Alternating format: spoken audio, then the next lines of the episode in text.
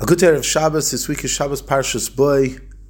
We have the description of the awesome night of the Exodus of Yetzias Mitzrayim, where Hashem says, "Afilu lo yechratz kelev l'shoyne." Even the dogs will be in a state of awe that they will not bark. The dogs will be silent as Bnei Yisrael leaves Egypt.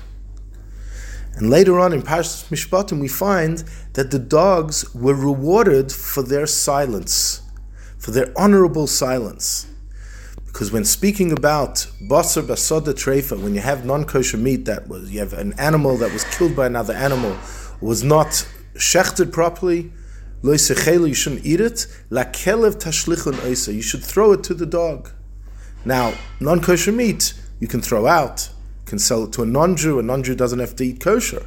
But why does it say la kelev tashlichun you should throw it to the dog? So Rashi brings down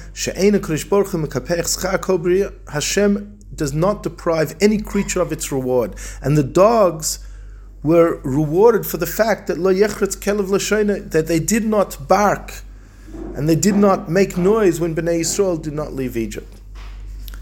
Fragt David of Tolna, the Tolna, he asks, I don't understand. We find in the plague of the Tzfardim of the frogs that it says Uvo beveisecha, they'll come into your home and into all your rooms, even to your bed.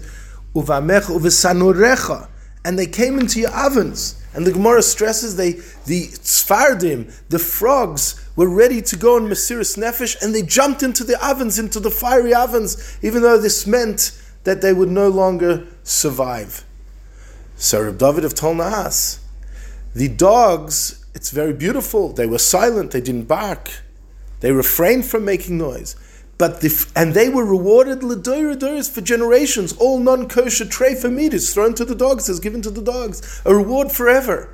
But the tzfardim, the frogs, they were meisa. They jumped into the fiery flames of an oven.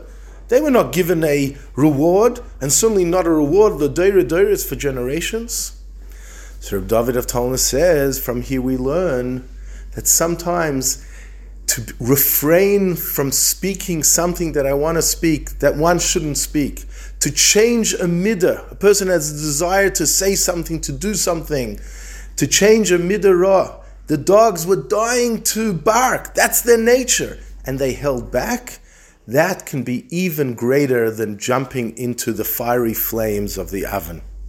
We all have the opportunity to hold back and bring a kiddush shem shemayim transform the world with a little bit of an effort, changing one midah, changing our nature for the good.